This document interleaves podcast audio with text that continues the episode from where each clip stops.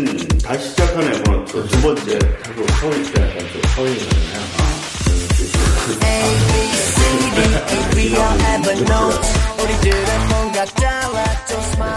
네. 다시 시작하는 에버노트. 네, 벌써 2회입니다. 네, 두 번째. 네, 이번에 좀 빨리빨리 가네요. 네. 저희 한편 나올 때보다 거의 한 달 넘게 걸렸는데. 어, 네. 이 정도 많이 좋아졌고, 네. 또 다양한 업그레이드 네. 정보가 있기 때문에 그렇지 않을까 싶어요.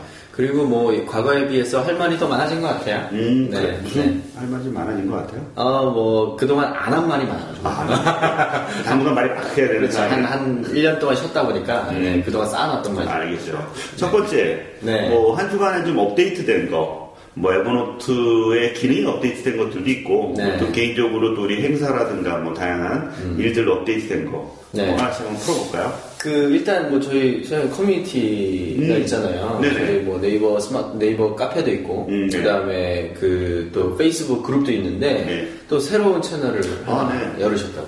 네, 맞습니다. 어떻게 보니까 이제 그 네이버 카페, 네. 뭐 다양한 그 사용자들하고 같이 커뮤니티도 이야기하고 정보도 교환하는데 뭔가 그 좀 디테일하게 고민한 것들을 카페나 아니면 네. 페이북에다 같이 공유했으면 좋겠는데 그전 네. 같이 이야기 좀 하고 싶은 그룹, 아, 네 그런 걸 네. 한번 좀 슬랙, 아, 뭔가 이렇게 결과물이 카페에 딱 올라간다면 네. 그 결과물을 좀 같이 만들 수 있는 그렇죠. 뭔가 데이터를 구축하기 위한. 것, 네. 네. 그런 거 하기 위해서 이제 슬랙으로, 아 슬랙. 네, 뭐 미국에서 핫한 한참 핫한 네, 그런 걸? 한번 네, 어, 네. 어, 에버노트 커뮤니티를 한번 만들어봤습니다. 아, 네네네네. 저도 지금 그 소장님 초대해 주셔서 들어갔는데, 어, 뭔가 그 채널별로 이렇게 음. 주제별로 얘기를 할 수 있으니까 아, 좋더라고요. 그렇죠. 요즘 뭐 많이들 뭐 노트북이나 태그나 네. 뭐 노트에 대한 규칙들, 다양한 음. 이야기들을 좀 디테일하게 어, 먼저 경험했던 사용자들하고 같이 한번 풀어갈 수 있다는 게 네. 그런 게 좀 큰 장점인 것 같아요. 그리고 또 슬랙의 또 장점은 또 리얼하게 계속 채팅할 수 있다는 거. 네네. 앞에 그렇죠. 있는 얘기. 그리고 또 주제별로 어, 채널방들이 이제 존재하기 때문에 네. 주제별로 이제 스토리나 아니면 Q&A나 아니 또 다른 거또 다른 잡담일 수도 있겠지만 그런 것들을 어, 좀더 풀어갈 수 실시간으로. 네, 맞습니다. 네, 그런 것들이 좀 좋은 것 같아요. 그래서 네. 한 1차 이제 아는 지인들 위주로 한 50명 정도 음, 어, 점점 그 유저들을 좀 늘려볼 생각이에요. 네. 네. 그, 실은 저희 에버노트 이제 그 회사에서도 네. 어, 이제 저희 에버노트 코리아가 먼저 이제 슬랙을 이용해서 음. 좀 커뮤니케이션 하기 시작했어요. 왜냐하면 슬랙이 이제 외부 integration이 되기 때문에 아, 맞아요. 에버노트하고도 된다고요? 그렇죠. 에버노트하고 또 Zapier 이렇게 연동을 해서 쓸 수가 있거든요. 음. 그래서 나중에 기회가 되면 뭐 팟캐스트를 통해서 음. 그 슬랙을 좀 더 어떻게 활용할 수 있는지도 얘기하면 좋을 것 같아요. 음, 그러게요. 네, 그리고 이제 또 하나는 이제 저희가 네. 그 에버노트 쪽에서는 어뭐 큰 변화라기보다는 작은 변화가 음. 두개 있었어요. 하나는 이제 안드로이드 쪽이 어 새롭게 이제 Lollipop이라는 버전이. 나왔잖아요. 그래서 Lollipop 버전에 맞도록 음. 저희가 그 매트, 매, 뭐 material design 이렇게 음. 얘기하는데 그 material design으로 어, 새롭게 런칭을 했어요. 음. 뭐 가장 큰 차이점이라면 그 오른쪽에 이렇게 플러스 버튼을 누르면 딱 떠서 이제 제가 음. 새 노트를 만들 건지 음, 뭐 네네, 체크박스 맞아요. 만들 수 네. 하잖아요. 근데 거기 부분을 customizing 할 수 있어요. 음, 아, 아, 맞아요. 여러 개로. 네, 다섯 개. 개인데 여러 개로 이제 그렇죠. 그 다섯 개를 다른 거로 이렇게 그렇죠. 제가 할잘수 쓰는. 거예요. 그래서 문서 카메라를 네. 많이 쓰시는 문서 음. 카메라로 이렇게 여러 가지 기능을 음. 이제 그 맞아요. customizing 해서 쓸수 음. 있도록 바꿨고요. 음. 뭐또 하나는 에버노트 마켓에 혹시 이제 음. 에버노트 마켓이 있는데 혹시 네. 아시는 분도 있고 모르시는 분도 계시겠지만 음. 에버노트와 관련된 한국에서 상품 구매할 수 있는 마켓이죠. 그렇죠. 한국에서도 이제 한국에서 구매를 하게 되면 이제 미국에서 해외 배송이 됩니다. 음. 그래서 약간의 관세가 뭐 붙는 경우도 있고 음. 뭐 배송비가 좀 붙는 경우도 있지만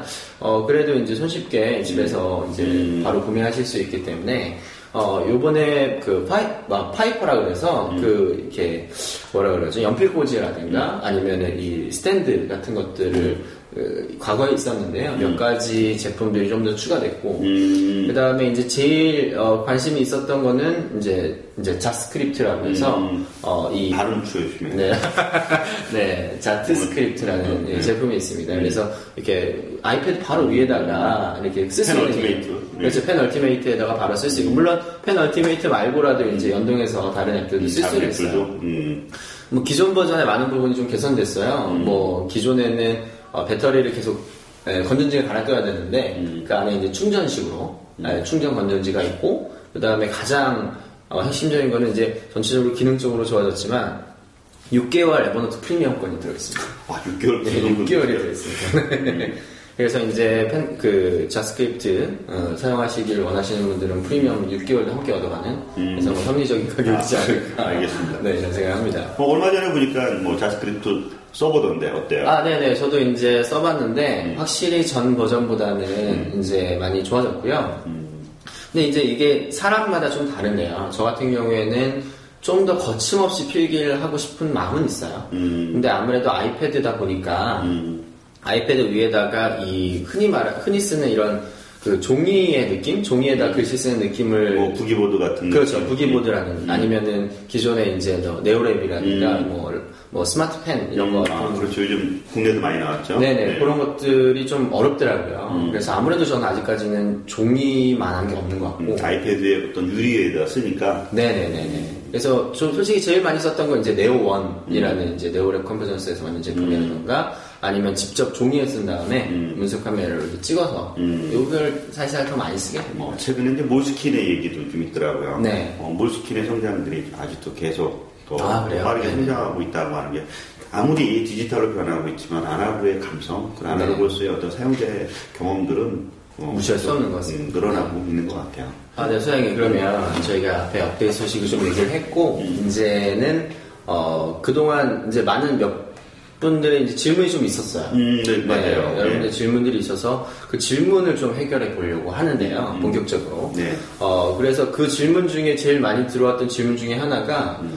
어, 이제 에버노트 노트, 아주 기본적인 거예요. 노트를 어떻게 작성하는 게 잘 작성하는 거냐. 그렇죠. 네, 이런. 질문이 있었어요. 네, 네. 카페에도 많았었고 페이스북이나 일반적으로도 어, 에버노트 가지고 업무 노트를 만들려고 할 때 아, 네, 일할 때. 네, 가장 많이 질문하는 것이 이제 노트를 어떻게 작성해야 되느냐. 뭐 개인적으로는 뭐 이렇게 써도 되고 저렇게 써도 되지만 아무래도 업무 쪽에서는 음. 조금 고민이 될 것 같아요. 네, 그러게요. 그래서 업무로 작성하려고 하다 보니까 노트 제목에 대한 고민들. 네. 그 다음에 이제 노트를 또 노트를 저장할 때 네, 얼마나 저장을 해야 될지. 아, 네. 그 다음에 이제 본문에 보면 네. 어, 본문에 보면 이제 템플릿들도 존재하고. 아, 그런 거 또, 만들어서 쓰는 네, 아니면. 또 그 업무 노트를 쓰다 보니까 일일 보고라든가 음. 뭐 여러 가지 사항들이 어, 생기게 되었어요. 그러면 일단 노트 제목부터 좀 얘기해 주세요. 그러게요. 네, 어, 제목을 가장 먼저 써야 되잖아요. 좀 막막할 경우 가 있거든요. 어, 이게 사실 뭐 저도 그 이제 저의 경험, 네. 그 다음에 이제 업체하고 계속 컨설팅을 하면서 얻는 경험 네. 중에 어, 여러 가지 좀 있는데 크게 한 두 가지를 구분하게 되더라고요. 아, 두 가지요? 네. 먼저 그냥 노트를 작성할 때 일반 노트와 어, 할일 노트가 이제 크게 있는 것 같아요. 아, 그냥 뭐 일반 보는 업무, 일반 업무 노트. 보는 노트가 있고 네. 실질적으로 어떤 액션이 필요한 할일 할일 노트가 노트가. 있다. 어, 그 중에 이제 먼저 업무 노트를 먼저 이야기하면 네. 업무 노트 중에도 크게 두 가지가 있는 것 같아요. 하나는 랜덤한 노트. 네. 그러니까 뭐 업무 노트로 작성을 하지만 어, 떤 프로젝트나 아니면 어떤 또는 뭐 행사나 아니면 내가 진행하고 있는 일반적으로 동일하게 반복적으로 작성해야 되는 문서가 아닌 네. 그냥 일반적인 랜덤한 노트가 있는 것 같아요. 음, 뭐 그냥 스크랩한 노트라든가 뭐 그런 것보다 이제 업무적으로 뭐 기록을 해야 되는 것들이 있는 것 같아요. 아, 네, 뭐 네, 네. 누구에 대한 미팅이라든가 아니면 그 누구를 처음 만났던 거라든가 아니면 아, 네. 뭐 미팅이면 회의록이나 뭐 미팅록이 따로 있겠지만 그거보다 좀 랜덤하게 어, 업무적으로 기록해야 되는 네, 노트들이 있는 것 같아요. 네. 그런 노트가 있고 뭐 특정한 양식은 필요 없지만 계속 들어오는 정보들 그렇죠. 뭐 이런 거. 그런 걸 노트 제목도 좀 불명확하고 네, 아, 그렇죠. 본문도 어, 불명확하다 보니까 이럴 때 어떤 작성하는 거라든가 음, 또 하나는 규칙적인 노트 좀 전에 얘기했던 것들이 뭐 회의록일 수도 있고요 네. 프로젝트가일 수도 있고 네. 어, 아니면 뭐 정기적으로 내가 이루어지는 기안서나 뭐 보고서나 네, 네. 그런 것들일 수 있는 거예요. 일 보고 주간 보고 이런 그렇죠. 거. 예. 그러니까 두 가지 양분이 됐을 때 첫 번째 랜덤한 노트 같은 경우는 사실 요거는 어, 정해진 룰이 없다 보니까 이거를 찾거나 아니면 이걸 다시 그 볼 때. 보려고 하려고 할 때 그 고의 어떤 틀만 좀 구성하면 좋지 않나 싶어요. 네, 그래서. 그래서 저희는 저 같은 경우는 그거를 검색에 먼저 초점을 많이 둬요. 네. 그래서 검색에서 뭐 첫 번째는 그 목적을 기반을 둬요. 네. 어, 이 노트가 어, 떤 목적에서 쓰여졌냐. 네. 첫 번째 하나. 그 두 번째 키워드는 어, 사람. 누구랑 사람. 일했냐? 어, 주로 업무니까. 누구랑 노트 일했냐. 제목에. 네, 노트 네. 제목에. 어, 사람이냐, 그 사람에 대한 어떤 그 담당자 누군지에 대한 네. 부분. 세 번째는 위치를 얘기합니다. 위치? 네, 음, 아. 회사일 수도 있고 회사가 아닐 수도 있잖아요. 네. 그런 어떤 위치에 대한 바깥에서 내가 뭔가 그거 노트를 작성했거나 뭐 그랬던 세 가지 기준으로 음. 어, 목적, 사람, 어, 위치 세 가지 연정으로 랜덤한 노트에 대한 제목을 어, 포커스를 합니다. 아, 목적, 사람, 위치. 네, 그리고 그 본문 안에는 어, 뭐 일반적인 어떤 뭐 그 내용들 위주로 하는데 최대한 함축돼서 음. 어, 저장하는 위치로 만들게 되고요. 두 번째는 이제 규칙적인 것 같은 경우는 이런 식으로 합니다. 규칙적인 거는 어, 프로젝트는 프로젝트 제목에 대한 부분들, 네. 또 회의록은 또 회의록에 대한 제목에 대한 것들. 그러니까 회의록은 회의록 다음에 이제 어떤 회의록에 있는 주제가 있는지 네. 회의록과 어떤 주제, 그러니까 규칙적인 이름을 작성을 합니다. 아, 네네. 네. 왜냐하면 이게 혼자 회의록을 작성하는 것이 아니라 네. 어, 그룹에 있- 아, 팀원에 있는 사람들도 같이 회의록을 작성하다 보니까 네. 이 제목이 회의록인지 아닌지를 구분을 해야 되잖아요. 그렇기 때문에 맨 앞단에 회의록. 아, 그러니까 맨 앞단에는 이 특정한 노트 같은 경우에는 노트의 속성을 분명하게 제목에다가. 그렇죠. 회의록이라는 아, 네. 어떤 뭐 보고서다 그러면 보고서, 보고서. 어, 네. 프로젝트라 그러면 프로젝트, 프로젝트. 그 프로젝트 제목이 들어가겠죠. 네. 그리고 제목 다음에는 뭐 중간 제목이 들어가겠죠. 회의록도 있고 보고서도 있고 그 다음에 진짜 소제목들이 들어가겠죠. 음, 음. 뭐 그런 형태로 어, 랜덤한 게 아니고 규칙적이다면 그 주제에 대해서 명확하게 먼저 지정하고 그 다음에 제목을 음. 지정하는 형태로 구성을 합니다. 소장님 얘기를 들어보니까 이제 노트 작성에 있어서 어떻게 보면 제일 중요한 게 노트 제목이네요.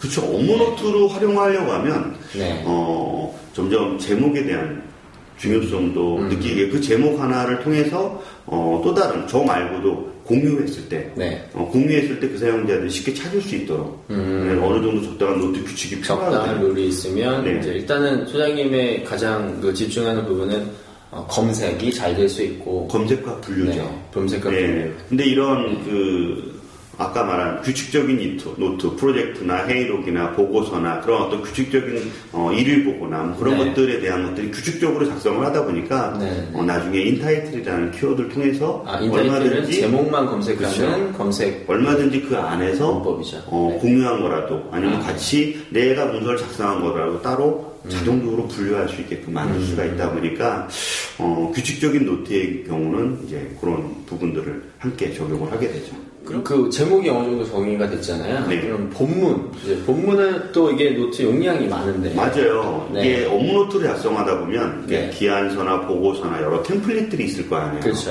네. 그 템플릿들은 문서를 따로따로 저장하기보단 네. 어, 하나의 노트로 많이 만들어놔요. 네네. 그래서 그 하나의 노트에 여러 템플릿들의 파일들을 존재하게 하죠. 아, 그래서, 네. 그래서 그 하나의 노트는 어, 떤 어떤 거에 대한 템플릿 노트다라고 따라의 노트 제목을 두고 모두에게 같이 공유하는 거죠. 음. 아, 공유 네, 노트로. 네, 네, 네. 뭐 그렇게 형태로 많이 해요. 그 외에서 각각 문서를 작성할 때는 별개의 노트로 구성을 하게 되죠. 아 각각의 노트는 별개라는 건 어떤 뭐 예를 들어서 그 거기 템플릿 기안서 템플릿을 가져왔다면 그 템플릿을 가지고 어, 문서 작성할 때는 무슨 기안서라고 정해질 거 아니에요. 네, 그렇죠. 그 기안서에 뭐 무슨 무슨 기안서라고 정해지면 그거는 별개의 노트 로 네. 작성해서 거기서 문서를 작성을 하게 되는 거죠. 아 그 그러면 이 기안 노트가 있고 네. 이 노트에 대한 자세한 내용이 또 다른 노트가 있다는 말씀이세요? 제가 잘 이해 못했어요. 어, 우리가 이제 기안서를 자료, 어, 기안서라는 것들 만들면 네. 기안서 템플릿이 존재할 겁니다. 그게 네. 뭐 워드일 수도 있고, 뭐 엑셀일 수도 있고, 그런 아, 템플릿들, 예, 노트 실제로 파일 형식의 파일 형태가 아, 파일 예, 형식 그러니까 기업에서는 네. 그, 그런 템플릿 파일들이 다 존재하거든요. 아, 네. 근데 그 자, 그거랑 에버노트랑 함께 쓰려고 하다 보니까 네. 에버노트 위에서 에버노트 template, 기안서 template을 만들면 좋겠지만 네, 그게 사실상 좋긴 한데 그렇게 해서 인쇄를 좀 해야 되는 예, 경우가 많아요. 적용을 해야 되는 부분들이 좀 떨어지다 보니까 네. 그냥 첨부 파일로 저장해서 아. 사용을 많이 하게 되거든요. 아, 네. 그렇기 때문에 기안서 template 노트라는 게 네네. 하나의 노트에는 여러 개의 기안서 파일들이 아, 뭐, 뭐 template 파일들이 존재한다는 음. 아. 뜻입니다.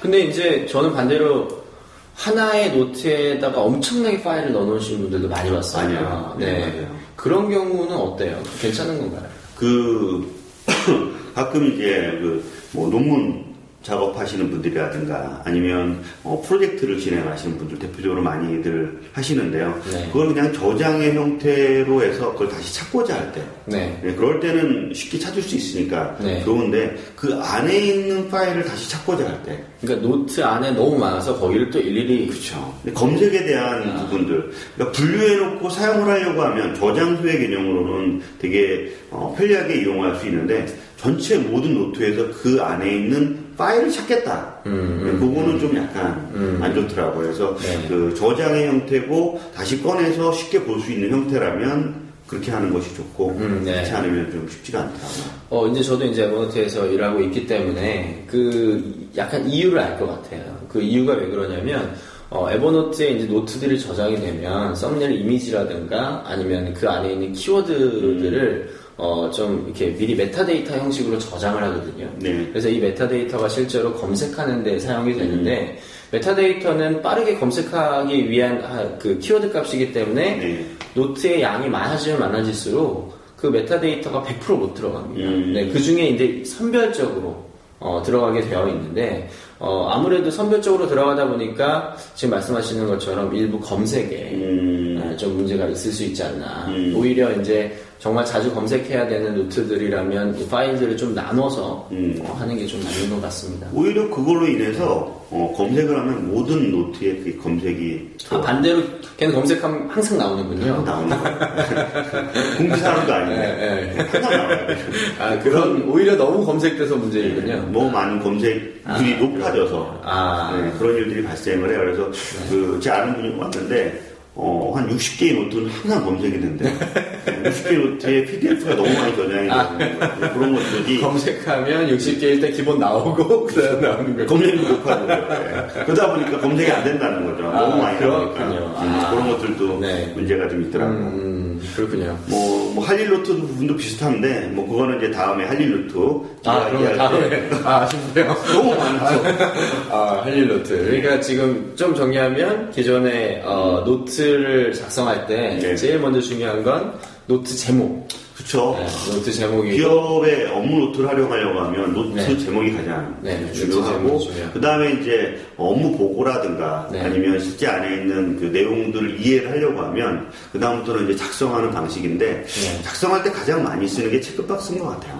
아, 체크박스요. 네, 그러니까 아, 본문 안에서는 체크박스, 그 다음에 잘 찾아보시면 서식에 보면 취소선 같은 것들이 있어요. 아, 네, 취소선. 네, 서- 취소선 아니면 그런 또 색깔 변경 뭐 그런 아. 것들을 통해서 어, 혼자 작성할 때는 그게 이제 체크박스 정도면 상관없는데 같이 협업해서 작업할 때 음. 네. 그럴 때는 옆에다가 이제 색깔 뭐 다른 색을 해서 뭐 간단한 귓속말처럼 이렇게 서로의 커뮤니케이션들을 어, 만들어가고 음. 안에서. 완료가 됐으면 또 취소했다는 부분들 뭐 그런 것들에 대한 몇 가지 규칙들을 같이 이제 정해놓고 작업을 하게 된다면 딱 봐도 한 번에 음. 어, 어디까지 했고 어, 그게 완료가 됐는지 안 됐는지 그거에 대한 판단 정도도 음. 업무 노트로도 이용할 수 있 는 그런 노트 제목 그 다음에 이제 그 쉽게 검색해서 찾았다면 그 안에 본문에 있는 내용들이 뭐 checkbox나 취소선이나 몇 가지 그런 것들을 통해서 업무 환경들에 대한 부분들을 이해할 수 있는 뭐 그 정도까지가 아마 가장 많이들 네. 어, 노트를 작성하는 이야기 아닌가 싶어요. 음, 네, 알겠습니다.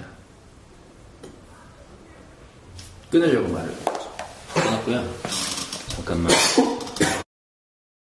이제 저의 경험, 네. 그 다음에 이제 업체하고 계속 컨설팅을 하면서 얻는 경험 네. 중에 어, 여러 가지 좀 있는데 크게 한 두 가지를 구분하게 되더라고요. 아, 두 가지요. 네, 먼저 그냥 노트를 작성할 때 일반 노트와 어, 할일 노트가 이제 크게 있는 것 같아요. 아, 그냥 뭐 일반 보는 업무, 일반 업무 노트. 보는 노트가 있고 네. 실질적으로 어떤 액션이 필요한 할 일 노트가 노트가 있는. 있다. 어, 그 중에 이제 먼저 업무 노트를 먼저 이야기하면 네. 업무 노트 중에도 크게 두 가지가 있는 것 같아요. 하나는 random한 노트. 네. 그러니까 뭐 업무 노트로 작성을 하지만 어떤 프로젝트나 아니면 어떤 또는 뭐 행사나 아니면 내가 진행하고 있는 일반적으로 동일하게 반복적으로 작성해야 되는 문서가 아닌 네. 그냥 일반적인 random한 노트가 있는 것 같아요. 음, 뭐 그냥 스크랩한 노트라든가 뭐 그런 것보다 이제 업무적으로 뭐 기록을 해야 되는 것들이 있는 것 같아요. 아, 네, 뭐 네, 네. 누구에 대한 미팅이라든가 아니면 그 누구를 처음 만났던 거라든가 아니면 아. 뭐 미팅은 회의록이나 뭐 미팅록이 따로 있겠지만 그거보다 좀 random하게 어, 업무적으로 기록해야 되는 네, 노트들이 있는 것 같아요. 네. 그런 노트가 있고 뭐 특정한 양식은 필요 없지만 계속 들어오는 정보들 그렇죠. 뭐 이런 거. 그런 건 노트 제목도 좀 불명확하고 네, 어, 그렇죠. 본문도 어, 불명확하다 보니까 이럴 때 어떤 작성하는 거라든가 음. 또 하나는 규칙적인 노트 좀 전에 얘기했던 것들이 뭐 회의록일 수도 있고요 네. 프로젝트가일 수도 있고 네. 어, 아니면 뭐 정기적으로 내가 이루어지는 기안서나 뭐 보고서나 네, 네. 그런 것들일 수도 있는 뭐 거예요. 일 보고 주간 보고 이런 그렇죠. 거. 예. 그러니까 두 가지 양분이 됐을 때 첫 번째 random한 노트 같은 경우는 사실 요거는 어, 정해진 룰이 없다 보니까 이거를 찾거나 아니면 이걸 다시 그 볼 때. 보려고 하려고 할 때 그 고의 어떤 틀만 좀 구성하면 좋지 않나 싶어요. 네, 그래서, 때. 그래서 저희는 저 같은 경우는 그거를 검색에 먼저 초점을 많이 둬요. 네. 그래서 검색에서 뭐 첫 번째는 그 목적을 기반을 둬요. 네. 어, 이 노트가 어떤 목적에서 쓰여졌냐. 네. 첫 번째 하나. 그 두 번째 키워드는 어, 사람. 누구랑. 일했냐? 어, 주로 업무니까. 누구랑 노트 일했냐? 제목에. 네, 노트 네. 제목에. 어, 사람이냐, 그 사람에 대한 어떤 그 담당자 누군지에 대한 네. 부분. 세 번째는 위치를 얘기합니다.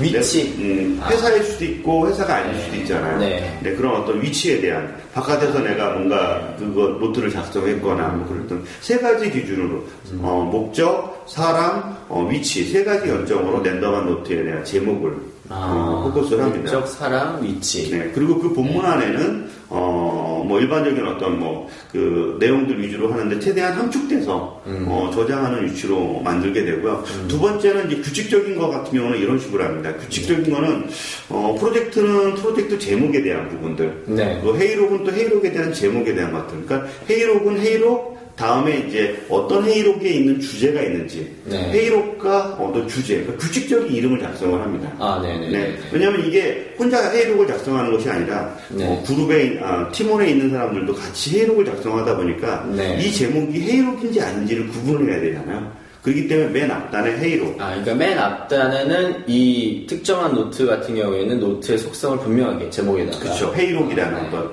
뭐 보고서다 그러면 보고서, 보고서. 어, 네. 프로젝트라 그러면 프로젝트, 프로젝트. 그 프로젝트 제목이 들어가겠죠. 네. 그리고 제목 다음에는 뭐 중간 제목이 들어가겠죠. 회의록도 있고 보고서도 있고 그 다음에 진짜 소제목들이 들어가겠죠. 음, 음. 뭐 그런 형태로 어, 랜덤한 게 아니고 규칙적이다면 그 주제에 대해서 명확하게 먼저 지정하고 그 다음에 제목을 지정하는 형태로 구성을 합니다. 소장님 얘기를 들어보니까 이제 노트 작성에 있어서 어떻게 보면 제일 중요한 게 노트 제목이네요. 그렇죠. 업무 노트로 활용하려고 하면 네. 어, 점점 제목에 대한 중요성도 음. 느끼게 그 제목 하나를 통해서 어, 또 다른 저 말고도 공유했을 때 네. 어, 공유했을 때 그 사용자들이 쉽게 찾을 수 있도록 음. 네, 어느 정도 적당한 노트 규칙이 적당한. 룰이 있으면 네. 이제 일단은 소장님의 가장 그 집중하는 부분은 어, 검색이 잘 될 수 있고 검색과 분류죠. 네, 검색과 네. 분류. 근데 이런 그 아까 말한 규칙적인 노트, 노트, 프로젝트나 회의록이나 보고서나 그런 어떤 규칙적인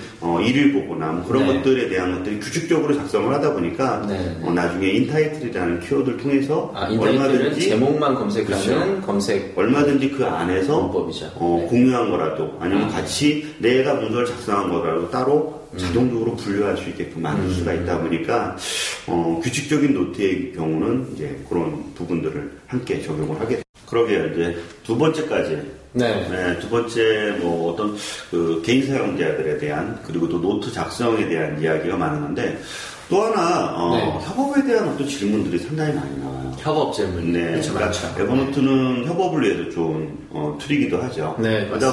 보니까 이제 협업에 대한 그 협업을 하고자 하는 사용자들이 되게 많이 늘어났고, 네. 뭐 개인뿐만 아니라 이제 뭐 프로젝트 외부랑 프로젝트를 진행할 때도 협업을 많이 진행하다 보니까 뭐 협업에 대한 이야기들이 많은데, 네. 어, 오늘 협업에 대한 뭐 사실 협업 에버노트로 협업을 하기 전, 후 네. 뭐 여러 가지가 있을 것 같아요. 근데 협업에 대한 어떤 그 뭐 잘못된 생각, 뭐 작가, 뭐 그런 부분들이 그런 게 있죠. 네, 있다고 들었어요. 네, 제가 그 협업의 세 가지 착각을 네. 어, 뭐 그냥 억지로 만들어 봤습니다. 만들어 봤는데 실제 뭐 이건 저의 개인적인 경험이기 때문에 많은 분들 많은 분들이 어, 비슷한 경험을 하셨다고 생각해요. 먼저 첫 번째 는 뭐냐면 특, 특히 이제 이 팀장의 팀장님들께서 음. 이제 그런 팀장님뿐만 아니라 사장님이든 이제 임원님들 임원분들이든 음, 직원들과 많이 소통하려고 노력을 하거든요. 그 소통의 방법으로 실질적인 대화를 많이 시도를 합니다. 같이 점심을 많이 먹는다거나 술을 먹는다거나 아니면 얘기를 많이 한다고 하거나 아니면 회의를 많이 한다거나 어, 우리는 이렇게 자주 이런 기회를 갖기 때문에 소통이 잘 될 거라는 첫 번째 착각. 음, 왜 그러냐면 이 실제로 팀장님 앞에서 아무리 이제 거침없는 팀장이라고 할- 할지라도 일반적인 한국에서는 어, 하고 싶은 말 다 못하거든요. 네. 아무래도 마음속에 있는 말들을 다 꺼낼 수 없기 때문에 실질적으로 어, 자주 만나고 자주 얘기할수록 힘들지. 음, 네, 그게 실제로 소통이 되고 내가 직원들을 정말 잘 알고 친하다. 예. 이렇게 보면 팀장이 착각일 수 있는 거고요. 음, 두 번째는 이제 팀장은 아무래도 팀원들이 많이 있잖아요. 네. 팀원들이 많이 있다 보니까 어, 같은 얘기 좀 반복하게 되죠. 음. 네, 이 친구를 만났을 때 이 얘기를 하고 저 친구를 만났을 때 저 얘기를 하다 보면 가끔씩 이제 팀장들은 내가 이미 얘기를 했다고 착각하는 경우가 많습니다. 음. 쉽게 얘기하면 팀장이 가지고 있는 생각들을 팀원들이 어, 잘 모르는 거죠. 어, 역시나 동시에 팀원들도 어, 팀장에게 예전에 얘기했는데 음. 팀장이 어, 너무 바쁘면 까먹습니다. 그래서 아, 서로가 이미 말했다고 서로가 알고 있다고 하는 두 번째 착각이에요. 음, 어, 세 번째가 이제 아무래도 이제 여, 기까지 왔는데 세 번째를 하나 맞추려다가 하나를 이렇게 네, 급조했어요. 그게 뭐냐면 이제 팀원 약간 조직 변화가 있을 수 있잖아요. 뭐 팀, 팀원이 나가거나 아니면은 뭐 누군가 새로 들어오거나 이러면 저희가 인수인계를 하게 되는데 어, 인수인계 할 때 이제 많은 회사에서 하는 방법이 기존에 그 사람이 가지고 있던 자료들을 다 백업해요. 음. 특히 가장 먼저 첫 번째 이메일을 백업하고요. 그 다음에 그 사람이 그 쓰고 있던 컴퓨터에 음. 하드디스크를 백업을 하죠. 그 다음에 그거를 이제 다른 하드에다가 넣어놓거나 아웃룩 같은 거를 많이 쓰는 가장 큰 이유는 아웃룩이 백업이 되거든요. 음. 그래서 아웃룩을 백업해서 다른 사람, 새로운 그 자리에 올 사람에게 음. 인수인계를 하는데, 어, 그러면 인수인계가 됐다고 생각하는 착각이죠. 음, 네, 실제로는 정말로 중요한 이게 없으면 안 돼요. 그 사람이 했던 작업인데 정말 없으면 안 되는 자료일 때 그 백업된 하드를 그제서야 열어봅니다. 음, 그러니까 실제로 그 사람이 미리 하고 있던 일은 이 사람이 새롭게 부딪혀 봐야지만 경험을 하지 부딪히기 전에는 실제로 이- 그냥 어떤 구두 인수인계 음. 아니면 문서적 인수인계가 어렵다는 거예요. 음. 그래서 이게 기존의 협업에 대한 착각인데 저는 실은 이런 부분을 이 에버노트 공유 노트북 하나로 음. 해결했던 경험이 있어요. 어, 그래. 지금 앞서 네. 이렇게 세 가지 어떤 착각에 대한 부분들은 뭐 에버노트를 이제 쓰지 않는 사용자에 대한 네, 네, 그렇죠. 쓰더라도 이제 어, 공유라든가 협업을 할 수 있는 그 역할들이 이제 없이 네. 개인 사용자로만 썼을 때 네, 그 맞습니다. 문제가 발생할 수 있는 그렇다고 하면 어떤 공유 노트북을 그럼 어떻게? 어, 공유 노트북으로 음. 사실상 에버노트를 잘 쓰지 못하는 두 명이 있었습니다. 음. 어, 하나는 제 와이프고요. 음, 아, 가족? 네, 가족 얘기. 어. 네, 가족 토크입니다. 음. 어, 그래서 저희 아, 와이프고, 어, 또 한 분은 저희 아버지였습니다. 음, 두 분, 둘 다 이제 개인적으로 제가 에버노트를 알려드렸기 때문에 어떻게 에버노트는 이게 썼는데 특히 아버지는 이제 그 일기 쓰는 정도로 쓰셨는데 제가 공유 노트북을 하나 만들었어요. 이유는 그 카페를 이제 실제 이제 그 커피숍을 음. 이제 런 이제 하나를 만들어서 음. 이렇게 런칭을 하려고 와이프가 이제 사업을 준비하고 있었어요. 근데 이제 저희 아버지는 은퇴한 이제 건축가셨고 그래서 뭔가 아버지에게 좀 많은 정보를 얻고 싶어서 이제 한번 이렇게 그 회의를 모집했는데 회의가 됩니까 며느리가 시, 시아버지가? 네 맞아 서로 얘기가 안 돼요. 아이디어가 있고 뭐가 있어도 며느리가 아무 말도 못합니다. 음, 이건 약간 극단적인 상황이 돼버린 거죠. 팀장과 팀원 사이에. 음. 어, 그런데 이제 제가 어, 다른 걸 한 게 아니라 노트북을 하나 만들었어요.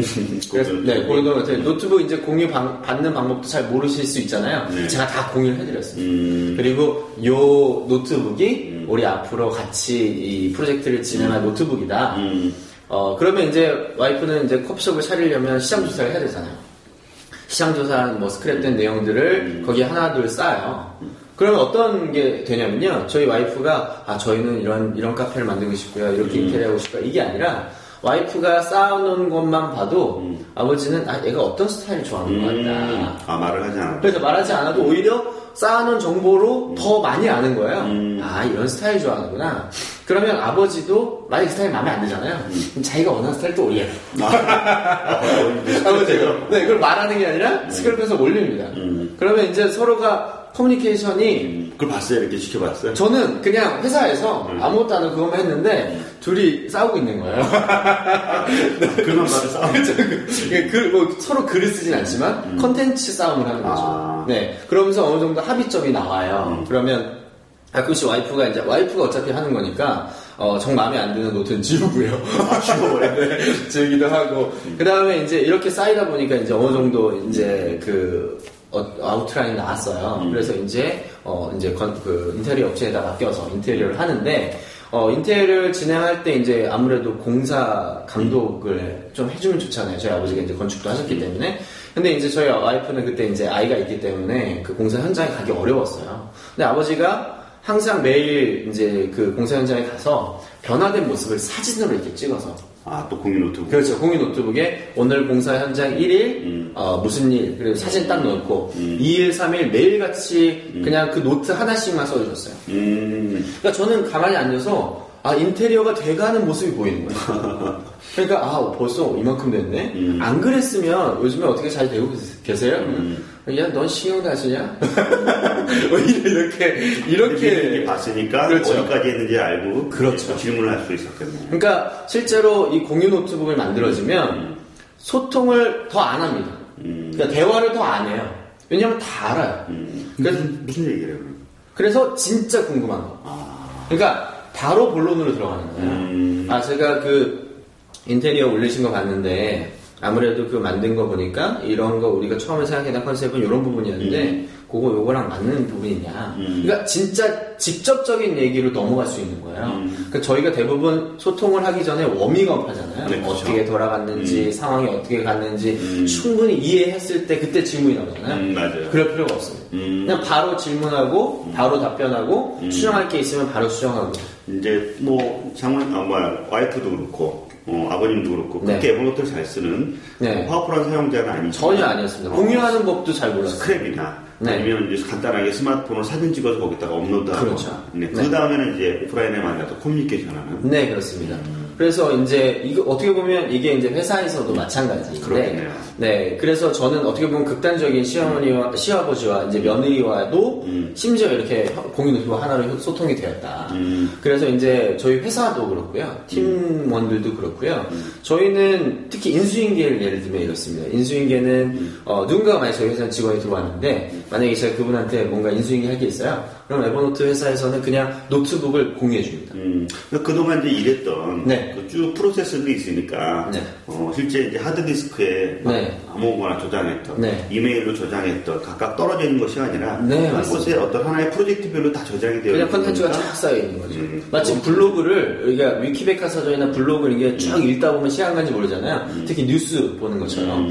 음. 그래서 이제 기존에 이제 폴더에 들어있는 파일 같은 경우에는 클릭해서 열어보고, 음. 클릭해서 열어보고, 음. 그 다음에 이 트리 구조도 기존에 만든 사람 거기 때문에 이해가 맞아요. 잘안 돼요. 음. 근데 에버노트는 컨텐츠로 쌓이기 때문에 그렇죠. 텍스트로 쌓이죠. 그리고 텍스트로 쌓이죠. 그냥 쭉 보면서 아 이렇게 했구나. 음. 그러니까 얻어가는 게 음. 이해하는 게 쉬워진 거예요. 그렇죠. 텍스트와 이미지로 쌓이니까 네. 뭐 실행하고 보고 왔다 갔다 해야 되는 그런 부분보다 쭉 이렇게 훑어서 볼 수도 있고 네. 어, 제 좀 다른 얘기를 들었어요. 어제는 한 회사를 갔었는데 네. 그 회사에서 올 초에 네. 어, 직원 한 명이 퇴사를 했는데 나갈 때 모든 데이터를 싹 나와. 근데 중요한 아, 거는 대단해. 중요한 건 개발. 네.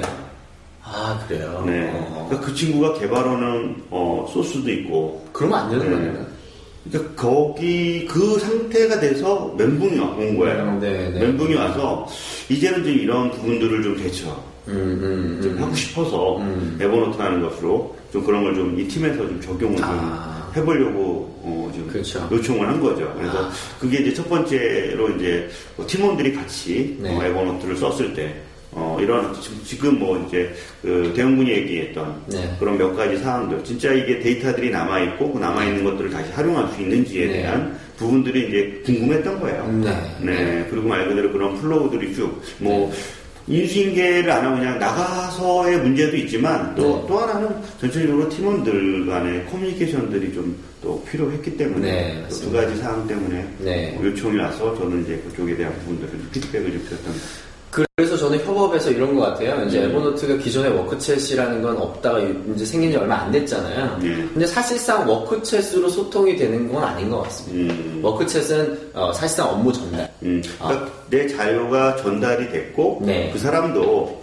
그 전달된 history를 가지고 다시 꺼내보고자 할 때 그렇죠. 따로 저장하는 곳에 대한 번거로움을 줄이게끔 네, 좀 더 이제 명확한 음. 정보 전달과 지- 이제 어떤 업무 지시로서의 워크, 워크 챗이라면 문서 간의 보안 그렇죠. 네. 근데 이제 그냥 기존의 에버노트 그냥 공유 노트북의 의미는 음. 어 이제 열심히 그래도 이렇게 보고 있다는 전제 하에 음. 그 내용 자체가 소통이다. 음, 또 하나가 그런 게 있었어요. 그러면 기업에서 기업 내부에서 팀 간의 팀, 네. 그다음에 팀과 팀원원 간에 어떤 어떤 것들을 먼저 에버노트에서 작업을 하면 좋을까? 아, 네, 뭐 그런 게 있, 나 이렇게 물어보는 경우가 있어요. 어, 뭐라고 네. 생각하세요? 가장 첫 번째 하나 만들어서 같이 공유했으면 좋은 거 하나를 꼽자면 저는 회의로. 회의로. 네. 음, 어, 솔- 솔직히 저희가 회의를 쓸데없는 회의 많이 해요. 음. 그 이유 중에 하나가 뭐냐면 오늘 회의하고 다음 주에 회의를 했는데 똑같은 얘기를 하는 거예요. 음, 그 이유는 뭐냐면 기존에 회의했던 음. 회의 담당자는 누군지 음, 그리고 각각이 어떤 업무를 음. 어, 이렇게 나눴는지 누가 어떤 아이디어를 내서 그걸 어떻게 할 건지에 대한 음, 과거 회의록을 찾아보기가 어려운 거예요. 네, 그러니까 계속 회의록이 쌓이다 보면 자연스럽게 그 회- 전에 회의록을 보면서 음. 중요한 건 다음 회의에 들어가기 전에 전 회의록을 볼 수 있게 쉬워, 쉬워지는 거죠. 음. 그러면 그것만 보고도 아, 내가 뭔가 액션을 음. 하고 이번 회의에 들어가야겠다. 음, 그 비슷한 네. 뭐 거기서 꼭 그래드리려고 하는 거는 아닌지 모르겠지만 네. 어떤 회사를 갔었는데요. 네. 그 회사에서는 어, 회의록만 관리를 해요. 아, 비- 에버노트로요? 네, 에버노트. 네. 회의록 하나를 가지고 다 같이 네. 예, 사용을 해요. 그 네. 하나만 갖고. 네. 그게 이제 거기서 가장 효율적인 에버노트 음. tool이 된 거죠. 네. 근데 뭐 이런 얘기도 해도 될지 모르겠지만 어, 30명이 하나의 계정으로 네. 하나의 회의록을 바라보고 있습니다. 아, 그렇구나. 네. 그러니까 그분들은 이제 에버노트가 그냥 회사용이네요. 네. 아. 계정 하나를 가지고. 아, 아, 네. 그렇구나. 아, 네. 뭐 그렇게 활용할 수도 있고 이제 음. 개인적으로 쓰다 보면 아무래도 이제 여러 계정이 필요할 거고. 그러게요. 그럼 회의록을 만들면 또 하나만 더 마- 얘기하자면 하나를 더 뭐, 뭐가 있을까요? 음, 또 하나를 더 얘기하자면 음. 뭐 프로젝트 노트북은 이제 좀 음. 미래 얘기인 것좀 같고요. 진행을 좀 하고 그렇죠. 진행한 얘기인 것 같고요. 또 하나를 꼽자면 저는 이제 어, 공동 어, 스크랩 노트북. 스크랩 노트북? 네. 어떤 그러니까 예를 들면 회사마다 네. 그 회사마다의 트렌드가 있잖아요. 아, IT 회사일 수도 있고 아니면 뭐, 뭐 의류 회사든 아. 무슨 그런 전체적인 어떤 뉴스들 외부 뉴스 그렇죠. 회사 뉴스도 있지만 예를 들어서 네. 이제 제가 네이버를 보다가 어 이거 우리 팀원들 같이 봤으면 좋겠다 음. 하는 것들을 이제 에버노트 한 노트북에다 같이 쌓는 거죠. 아, 그런 것들 네. 음. 그래, 그러면 이제 음. 아, 모르는 사람들도 음. 아 요즘 트렌드가 이렇게 가는구나 음. 같이 배울 수 있으니까. 아, 그런 것들도 좋겠네요. 네. 저는 하나 아이- 어, 하나를 더 가르쳐 드리는데 네. 일일 보고 일일 보고 아니면 주간 보고 네, 아, 일 보고 좀 업무 주간 보고. 보고를 하시죠.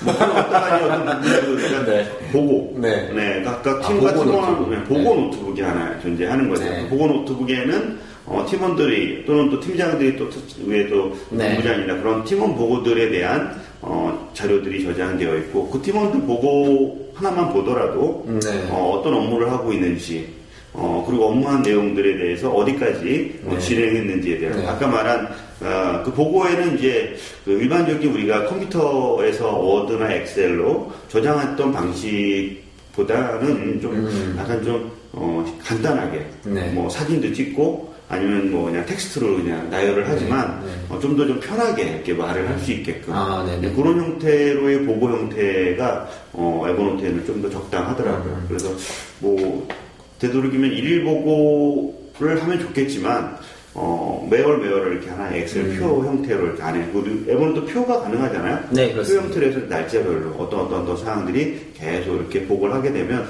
한 달 동안 무슨 일이 일어나는지를 어, 알 수 있도록 뭐 그렇게 이제 그 네. 월노트로 뭐 진행하는 것도 나쁘지 않지 않나 그 싶습니다. 에버노트 저희 스스로도 이제 저희 APAC 팀들이 그런 보고 노트북이 하나 있어요. 아, 그래요? 네, APAC 그 마케팅 보고 노트북인데요. 그 노트북은 어, 지금 말씀하신 것처럼 일일이든 주간이든 이런 게 정해져 있는 건 아닌데 어떤 행사를 하나 하잖아요. 뭐 행사를 하든 어떤 뭐 어떤 뭐 강의를 하든 아니면 이제 에버노트에서 어떤 작업이 되든 이런 캠페인들이 관련들이 일어나면 그렇죠. 일어나면 음. 그일 하나당 노트를 만들어서 아. 네, 어떤 것들이 진행돼서 아. 어떻게 결과가 됐다. 음. 이렇게 보면 이제 어, 저희 이제 그 팀장인 저희 그 general manager 트로이 말론이 이제 하나씩 이제 보는 거죠. 음. 그러면 그것만 보더라도 저희한테 저희가 일주일에 한 번씩 회의를 하는데요.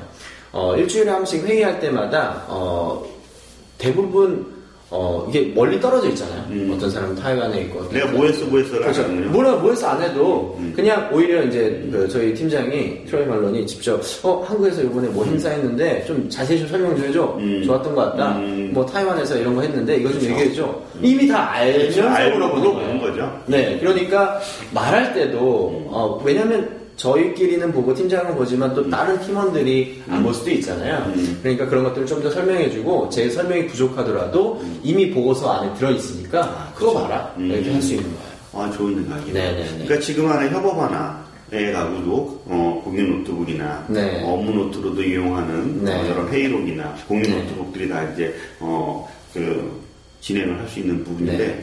다음에는 뭐 그런 것들도 한번 좀 더 진행해 보면 좋을 것 같아요. 어떤 거요? 어, 이제 혼자 쓰는 것이 아니라 이제 네. 같이 여러 명이 음. 어, 업무 팀원들하고 같이 작성을 하다 보니까 네. 결국은 그 안에서도 또 문서를 관리를 해야 되는 그렇죠. 네, 그 상황이 발생하고 또 하나 노트북이 하나가 만들어지는 게 아니라 반복적으로 노트가 여러 개가 만들어지잖아요. 네, 그렇습니다. 그런 것들이 만들어지면서 또 그것이 또 원활하게 규칙 같은 것들이 네, 좀 필요해지. 잘안 될 수도 있으니까 이제 네. 그런 이야기들도 다음에는 또 협업에 이어서 네. 그런 공유 노트북에 대한 좀 더 효율적 활용에 대해서 네. 한번 좀 짚어주면 네, 좋지 좋습니다. 않나 싶기도 합니다. 어, 협업에 대한 내용은 솔직히 되게 많아지고 네. 또 사실 저희가 얘기한 것보다 더, 음. 더 좋은 사례가 있을 수도 있어요. 그쵸. 네, 네. 그런 것들이 있으면 좀 피드백도 주시고 음. 또 말씀을 실제 드리겠습니다. 기업에서도 어떻게 사용하고 있는 사례들 뭐 그런 것들 좀 같이 어, 이야기를 좀 주시면 그걸 또 가지고 또 저희도 이야기하면서 네. 또 전체를. 네 맞습니다. 어, 그럼 좋을 것 같아요. 어, 이제 저희가 어느 정도 그 개인적으로 노트를 쓰는 방법, 네네. 음. 그 다음에 이제 협업을 잘하는 이 공유 노트북이 같이 이런 것들 얘기를 했는데. 결국 뭐 개인이나 협업이나 네. 뭐 같이 전체적으로 에버노트를 어떤 좀 잘 쓰는 방법들에 대한 하나씩 하나씩 단계별 그렇죠. 뭐 전략이 아닌가 싶기도 네. 합니다. 선생님 저희가 음. 지금까지 이제 개인적으로 좀 개인적이라기보다는 이제 업무에서 노트를 같이 쓸때 음. 노트 작성하는 방법 음. 그 다음에 실제로 협업을 음. 어, 했을 때 Evernote라면 어떤 그쵸. 점이 좋은지 음. 뭐 이런 얘기를 좀 했어요. 어, 이런 얘기를 하면서도 이번 2회에서 역시나 빠질 수 없는 게 음. 또 기존에 이런 Evernote 말고 추가적으로 같이 함께 쓸 수 있는 음. 어, 또 다른 연동 tool들 얘기해봐야 되거든요. 네네. 근데 저는 솔직히 궁금한 게 지난주에 WorkFlowy 얘기해 주셨죠. 어, 네네. 네, 근데 WorkFlowy가 어, 좀 자세하게 알고 싶다는 분들이 좀 음, 많았어요. 많아요. 네. 실제 WorkFlowy에 대한 어떤 매력들을 갖는 분들 같은 경우는 한번 딱 가지면 야, 이거 정말 어, 어, 괜찮다. 네. 뭐 그런 것들이 있어요. 뭐냐면 Evernote가 가진 어떤 노트는 새로운 것들 아이디어를 계속 만들어서 노트를 네. 작성할 수 있어요. 그렇죠. 근데 그런 노트들을 연결하기가 힘든 반면에 음. WorkFlowy 같은 경우는 어, 문서를 어, 작성하고 바로 밑에다가 문서를 또 연달아서 작성을 할 수 있어요. 아, 네. 뭐 약간 그것- 이렇게 mind map처럼 이렇게. sub category outliner. 네, 이렇게 되어 있어요. 얼마든지 위아래 이동할 수도 있고 네. 또 새로운 아이디어를 추가하면 거기 밑에다가 네. 채워놓을 수도 있어요. 그러니까 네. 하나의 노트에 하나의 화면에 어, 모든 내용을 다 살펴볼 수가 있어요. 음. 관리라는 부분들이 좀 떨어지죠. 그러니까 할 필요가 없는 거죠. 아, 그러니까 기존 자동 관리가 된다는 얘기인가요? 그렇죠. 예. 근데 그런 거에 대한 그 Evernote가 차이점인데 그러면 얘랑 어떻게 연결을 하느냐? 같이 쓰는 거. 네, 어떻게 연결을 하느냐. 네. 저 같은 경우는 이제 책 같은 경우가 그렇게 음, 한번 네. 예를 한번 들어볼게요. 네. 책 같은 경우가 있는데 책 같은 경우는 자료 수집을 하죠. 네. 그 다음에 이제 문서나 스캔 자료들을 수집하거나, 네. 어, 그 다음에 이제 글을 쓰는 부분들, 네. 예, 그런 거는 Evernote로 쓰는 거죠. 음, 네. 네. 네, 그 다음에 이제 여러분 책의 목차나, 네. 아니면 책에 어떤 아이디어를 추가하거나, 전체 어떤 flow들을 만들어가는 그런 거는 이제 WorkFlowy를 쓰는 거죠. 음, 네. 그러니까 WorkFlowy는 책을 어떻게 어, 작성을 하는지 상세한 목차가 나오는 거고, 네. Evernote는 수집하고, 수집한 대로 가서 글을 쓰는, 음.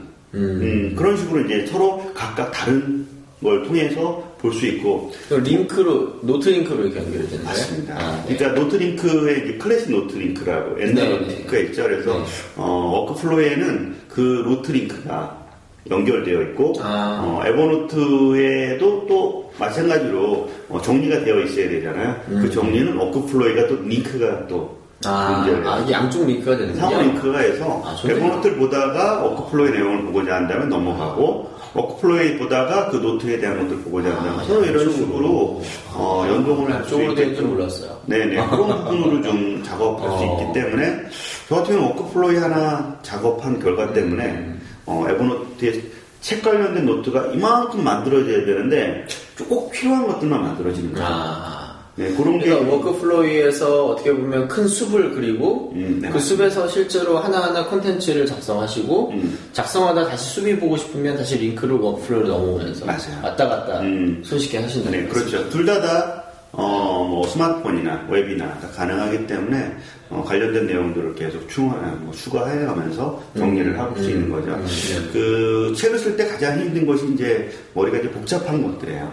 네. 어디까지 일을 했고, 바뀐 사항이 어떤 건지. 아, 네. 근데 그럴 때는 이제 WorkFlowy를 이렇게 전체적으로 flow를 보게 되고, 네. 거기에 이제 필요한 내용들을 계속해서 Evernote를 음, 수집하고, 그걸 대해서 이제 정리를 하는 단계로 거치는 거죠. 아, 갑자기 그 생각이 났는데요. WorkFlowy는 태그 같은 것들 WorkFlowy 자체적으로도 할 수 있잖아요. 네네, 맞아요. 어, 그러면 이제 WorkFlowy에다가 이제 그 종류별로라든가 네. 아니면 스크린샷 별로라든가 네. 이렇게 소장님이 쓰시는 책에 태그를 달아놓고 네. 딱 변경할 부분만 딱 클릭하면 변경 해야 되는 노트들만 딱 나올 수도 있을 거고. 어, 네, 맞습니다. 그죠? 그러니까 WorkFlowy도 어, 네. 태그가 이제 뭐 골뱅이나 sharp이나 뭐 네. 그런 것들을 기준으로 해서 음. 태그를 음. 만들 수도 있어요. 음. 그리고 또 텍스트다 보니까 네. 검색이 되게 어, 간단하게 되어 있어요. 아, 그 WorkFlowy는 이제 이미지 이런 건 안 되고 네, 텍스트 단지 아웃, 텍스트만. outliner만 되니까. 네, 텍스트만 진행되다 보니까 텍스트에 대한 어떤 음. 뭐 부분들을 제목만 잘 구성되어 있고 이게 이제 어, 지금 now 그래서 at now 그러면 이제 바로 지금 진행해야 되는 거, 아, 뭐 sharp 아. task에서 바로 어, 아. 처리해야 될 사항들 뭐 그런 것들에 대한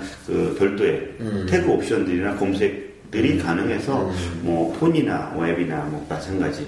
또 하나는 뭐 요거는 부수적인 거지만 WorkFlowy를 사용하는 사용자끼리 네. 협업해서 아, WorkFlowy도 이렇게 공유가 되더라고요. 공유를 할 수가 있어요. 네. 그래서 editing과 또 마찬가지로 네. 어, 진행을 할 수 있잖아요. 저희 뭐 이런 팟캐스트 저희가 WorkFlowy로도 같이 공유해서 음. 작업을 하기도 하잖아요. 네, 그런 맞습니다. 부분들도 있습니다. 그래서 WorkFlowy에 대한 어떤 그 궁금한 것들, 뭐 그런 것들이 이제 더 다양하게 나올 텐데 음. 한번 이런 것도 참고하시면 좋을 것 같고요. 또 그 외에 이제 제가 주변에 워크플로이가 꼭 필요한 사람들은 뭐 행사 한 달에 행사가 여러 개를 만들어야 되는데 음, 그 행사에 대한 추가하는 것들을 네. 어, 항상 앉아서 작업하는 것이 아니라 이동해서 하는 사용자들을 때 빠르게 네. 입력하고 전체적인 것들을 정리할 수 있을 때 그럴 때 이제 같이 에버노트랑 왜냐면 행사에 대한 상세한 정보들은 결국은 음. 또 에버노트에 존재하고 있기 때문에 파일과 함께 근데 그런 것들 같이 음. 작업할 때 이런 부분들을 좀 가질 수 있습니다. 아니 저는 최근에 WorkFlowy 홈페이지를 갔더니 그 Slack 우리가 앞에서 얘기했잖아요. 음, 네네. 그 Slack을 만든 개발자 아니, 아. 그 founder가 WorkFlowy로 어, 고민을 해서 만들었다. 이렇게 광고를 하더라고요. 어.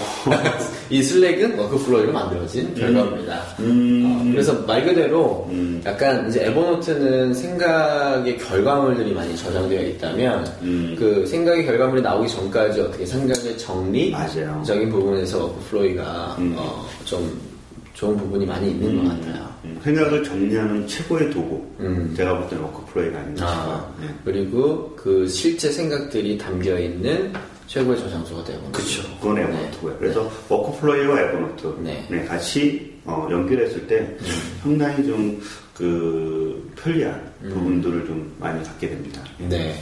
저도 하나 있어요. 네, 최근에 봤어요. 네, 최근에 네. 제가 소장님뿐만 아니라 이제 저희 그 뭐 저도 그런 비슷한 질문들을 되게 많이 네. 네. 가, 가졌던 거고 아, 네네. 또 그리고 또 유저들이 그런 비슷한 질문들에 대해서 했을 때 네. 뭐 이렇게 하면 됩니다라고 하는데 상당히 이제 불편했고 네. 네, 그것들을 해결해 주더라고요. 그 네, 둘이. 그 이런 게 뭐냐면 네. 이제 Evernote가 노트북이 많이 있어요. 네. 그죠? 근데 노트북 이 아- 이제 Evernote에 또 고유 이메일 주소가 있기 때문에 음. 이 고유 이메일 주소에다가 Evernote에서 메일 아 다른 메일에서 메일을 forwarding하면 음. 어, 기본 노트북으로만 들어가거든요. 음, 그쵸. 지금 얘기하려는 게 이제 EN Address죠. 자, enaddress.com입니다. 네, enaddress.com인데 이제 e는 에버노트라는 뜻이고, 그쵸. 어, en 어, Evernote만은 주소라는 뜻이라 enaddress.com인데 enaddress.com을 이용하면 어, 되게 좋은 게 뭐냐면 이 각각의 노트북마다 음. 어, 고유 이메일 주소를 만들 수 있어요. 이제 그런 사용자들이 어떤 것 때문에 저한테 비슷한 걸 요청을 했냐면 네. 어, 외부에서 이메일을 받는 거야. 뭐 예를 들어 마케팅, 네. 네, 고객 지원, 네. 아니면 뭐 상품 문의, 네. 뭐 그런 것들은 홈페이지에 존재하는데 메일 address가 다 다르잖아요. 대표 이메일이 있잖아요. 그렇죠. 네, 그렇죠. 음. 그 이메일 요청을 해서 메일이 오면 어, 바로 그 노트북에 각각에 좀 쌓여서 그 공유한 노트북에 티- 팀원들하고 같이 네. 공유했으면 좋겠다. 음, 음, 뭐 그런 걸 이렇게 받을 때 음, 하나 하고 또 하나는 대학교 네. 대학교 이제 교수님들이 과제를 받을 때, 과제 네. 노트북을 받았을 때, 네. 과제명이나 아니면 학년이나 뭐 그런 것들을 구분해서 좀 받고 싶다. 뭐 그런 거 할 때 이메일이 이제 Evernote 이메일 주소는 좀 단조롭고, 그렇죠. 저 골뱅이나 샵을 붙여서 노트북과 태그를 둬야 되는데, 근데 이게 골뱅이나 샵을 쓰려면요, 네. 사람이 직접 해줘야 됩니다. 음, 그러니까 왜냐면 그쵸. 코딩을 직접. 되니까 네. 자동으로 필터링해서 음. 특정한 노트북에 넣을 수 있는 방법이 없어요. 음, 그래서 그게 불편하니까 네. 뭘좀더 좀 쉽게 해결할 수 있는 방법이 없냐. 네. 뭐 그런 걸 질문할 때 이엔 어드레스를 미리 알았더라면. 네, 그런 걸좀 시켜야 네, 왜냐면 미리 알아도 이, 이 최근에 나왔기 때문에. 아, 네, 실은 그 이제 에버노트 이제 그 안에 있는 직원 한 분이 음. 어, 심심해서 만들었어. 네, 그런 불편함을 본인이 알기 때문에 음. 만들었는데 그 그런 경우도 가능합니다. 예를 들면 저희 이제 이렇게 그 이메일 주소 같은 것들 네네. 있잖아요. 이, 그 저희가 이메일 주소로 사연을 이렇게 보내주시면 저희가 그 이메일 주소를 어, 소장님과 저의 공유 노트북을 하나 만들어서 음. 거기다가 그 사연을 바로 쌓아서 볼 수가 있어요. 음, 맞아요, 맞아요. 네, 그리고 이제 이런 것도 있습니다. 이제 요즘에 보면 메일로 팩스를 많이 받는데, 네. 이 팩스만 따로 Evernote에 저장하고 싶은 거죠. 음. 그런 경우에도 이제 Gmail 필터 같은 걸 이용해서 음. 팩스 노트북으로 자동으로 보낼 수도 있고. 그렇죠. 팩스 노트북. 네, 팩스 노트북. 네. 뭐 학교에서 이제 선생님들은 음. 어, 선생님이나 이제 교수님들 같은 경우에는 과제 같은 거를 많이 받는데 음. Evernote로 받으시는 거 많이 봤어요. 음, 그, 네, 그때마다 이제 골뱅이 뭐 이렇게 해서 보내라 맞아요. 이렇게 하시거든요. 근데 그러실 필요 없이 음. 이제 저- 딱 정확한 이메일 주소가 있는 거죠. 노트북마다. 그쵸. 네, 거기다가 딱 보내면 음. 이제 예를 들면 어, 1반, 2반, 3반 네네. 이렇게 따로따로 이메일 주소를 만들어줘서 음. 따로따로 음. 어, 들어올 수 있게 할 수 있기 때문에. 그러니까 이엔 어드레스에 대한 필요성이 있다 보니까 관련돼서 되게 요구사항들이 되게 많았거든요. 네, 맞습니다. 음. 네. 그래서 뭐 다양하게 활용할 수 있을 것 같고 음. 요즘에는 그런 것도 있더라고요. 뭐냐면 그, 그 요즘에 좀 복합기 조- 되게 좋게 나오잖아요. 음, 아, 맞아요. 네. 네. 복- 복합기 안에도 이렇게 메일 보내는 음, 기능이 맞아요. 있어요. 음. 그래서 기본적으로 이제 뭐 복사해서 메일 바로 보낼 수 있는 음. 어, 그런 공유 노트북 이메일 주소를 만들어. 결국은 이제 그런 프로세스 좀 알려주면 좋을 것 같아요. 어, 떻게한 것이 EN Address를 가져 거쳐서 네. 결국 Evernote에 저장하잖아요. 네 네. 그 프로세스에 대한 부분들을. 네, 아, 뭐 프로세스는 네. 뭐 어렵지 않고요. 네. 어, enaddress.com을 들어가시면 네. 먼저 Evernote랑 연동하는 과정이 필요하고 음. 연동이 끝나면 그 enaddress.com으로 들어갈 수 있는 계정을 만들어요. 음, 어, 그러면 이제 원래 본인이 쓰던 이제 이메 그 Evernote 주소 있잖아요. 네네. 어, Evernote 아이디, 음. Evernote 아이디, 음. 어, 그 다음에 골뱅이 enaddress.com이 음. 일단 기본 노트북으로 가는 음. 고유 주소가 되고요. 음. 그 다음에 아이디 점 어, 자기만의 코드를 만들 수 있습니다. 음. 뭐 아이디 점 마케팅 음. 골뱅이 enaddress.com은 음. 마케팅 노트북으로 보내겠다. 음. 아니면 뭐 아이디 점 뭐 이거 뭐라고 할까요? 아이디 점 뭐 1학년 1반 음. 뭐 0101 음. 어, 어, 골뱅이 enaddress.com 그 고유의 이메일 주소가 있고 네, 이메일 주소를 제가 만들어요. direct로 보내게 되기도 하고 어, 그리고 그쪽 오른쪽은 노트북을 선택해서 음. 이 노트북을 보내겠다라고 선택하면 되는 거예요. 또 그러면 네. 내가 갖고 있는 이메일이 있어요. 뭐 Google이든 뭐 아니면 Outlook이든 거기 안에서 이제 메일이 있으면 네. 그 안에서 있는 내용 중에 특수한 것들만 필터링 할 수 있잖아요. 그렇죠. 필터링해서 어디로 전달할 수 있잖아요. 그렇죠. 필터링 했을 때 그 고유 이메일 주소로 아, 보내면 되는 그러면. 자동으로 메일이 온 것도 네. 에버노트로 네. 전달할 수 있겠네요. 쉽게 얘기하면 예전에 고유 이메일 주소가 한 개였다면 음. 지금은 노트북마다 아, 고유 이메일 주소가 음. 생기는 겁니다. 또 하나 도메인별로도 있던데. 도메인이요. 네, 맞습니다. 도메인은 뭐냐면 네. 어, 예를 들면 어, A라는 회사에서 오는 메일은 다 어느 무조건 노트북으로 가겠다. 아, 어느 노트북을 보내겠다. 아, 이런 식으로. 그렇죠. 있군요. 음. 네, 뭐 예를 협력사의 이메일 주소 뒤에가 이게 붙으면 일로 보내겠다. 아. 이런 식으로 이제 도메인별로 필터링을 할 수도 있더라고요. 음, 네, 그러게요. 또 EN, EN address. 어떻게 보면 요즘처럼 어, 이메일로 일을 되게 많이 해야 되는 네. 그런 어떤 사용자들에게는 어, 에버노트의 데이터를 구축할, 노트북별로 구축할 수 있는 좋은 툴이 아닌가 네. 맞습니다. 그 EN 어드레스가 또 장점이라면 이제 어, 이메일 주소에다가 저희가 이제 이, 그 에버노트 구의 이메일 주소로 메일을 보내는 개수에 제한이 있습니다. 음, 어, 근데 이제 얘는 API를 통해서 전달을 하는 거기 때문에 그 제한이 좀더 어, 적죠. 아, 그래요? 네, 그렇기 때문에 어, 훨씬 더 유용합니다. 음, 네네네.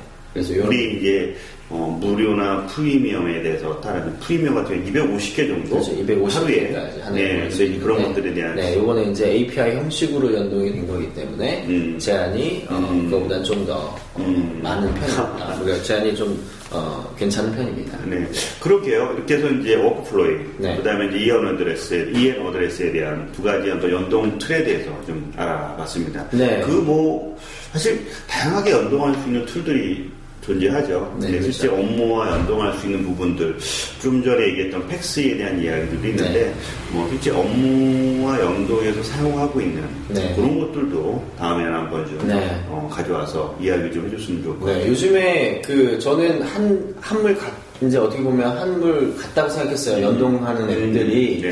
아 이제는 너무 많이 나와서 음. 또 나올 게 있을까 음. 이랬는데 아 지금도 끊임없이 네, 음. 계속 나오고 있고 그렇죠. 저희도 슬랙 쓰고 있잖아요. 네. 슬랙 쓰고 있는 슬랙과 연동하고 있는 수많은 것들이 네. 그동안은 이제 IFTTT 뭐 그 정도였다면 네. 뭐 Zapier요. 네, Zapier. 네. Zapier를 통해서 수많은 어플리케이션들과 슬랙을? 연결을 통해서 슬랙과 연동해서 사실 이게 이제 다양한 integration 해주는데 네. API 개발하는 게 되게 힘들잖아요. 그렇죠. 그런 게 이제 잘 되어 있는 툴에서 잘 되어 있는 툴과 연동할 수 있다는 게 네. 그러면서 좀 더 편리하게 이용할 수 있는 네, 오히려 요즘에는 이제 이런 것들이 이제 너무 많이 만들고 나면 피곤한데, 저는 사실 이런 것들 나중에 좀 활성화되면, 진짜 막 만들어서 더 피곤한 게 아니라, 이렇게 만든 건 정말 유용하더라. 음. 아, 이런 사례. IFTTT로 무조건 뭐 괜찮은 정보들 다 모아서 에버노트에 넣는 거, 나중에 시간이 지나면 대부분 많이 끊으세요.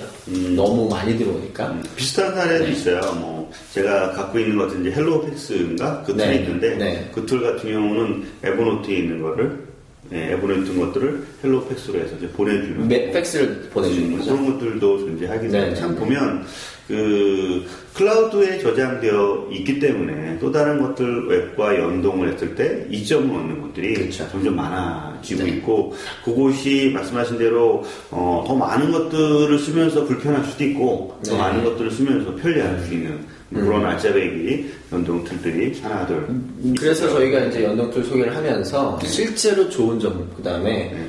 실제로 별로였던 점도 같이 얘기를 해서 음. 어, 여러분들이 좀더 시행착오를 덜 줘. 그쵸. 겪게. 저, 저 같은 경우는 하나 쓰면 되게 오래 쓰거든요. 네. 에버노트도 그렇고, 워크플로이도 뭐 한 두 달 됐지만, 거의 그 하루에 만지는 시간들이 상당히 많아져. 음. 매일같이 이제 그 저한테 업데이트 된 것들이 푸시가 오고, 음, 바뀐 것들을 볼 수가 있는데, 마찬가지로 워크플로이도 사실은 유료 버전.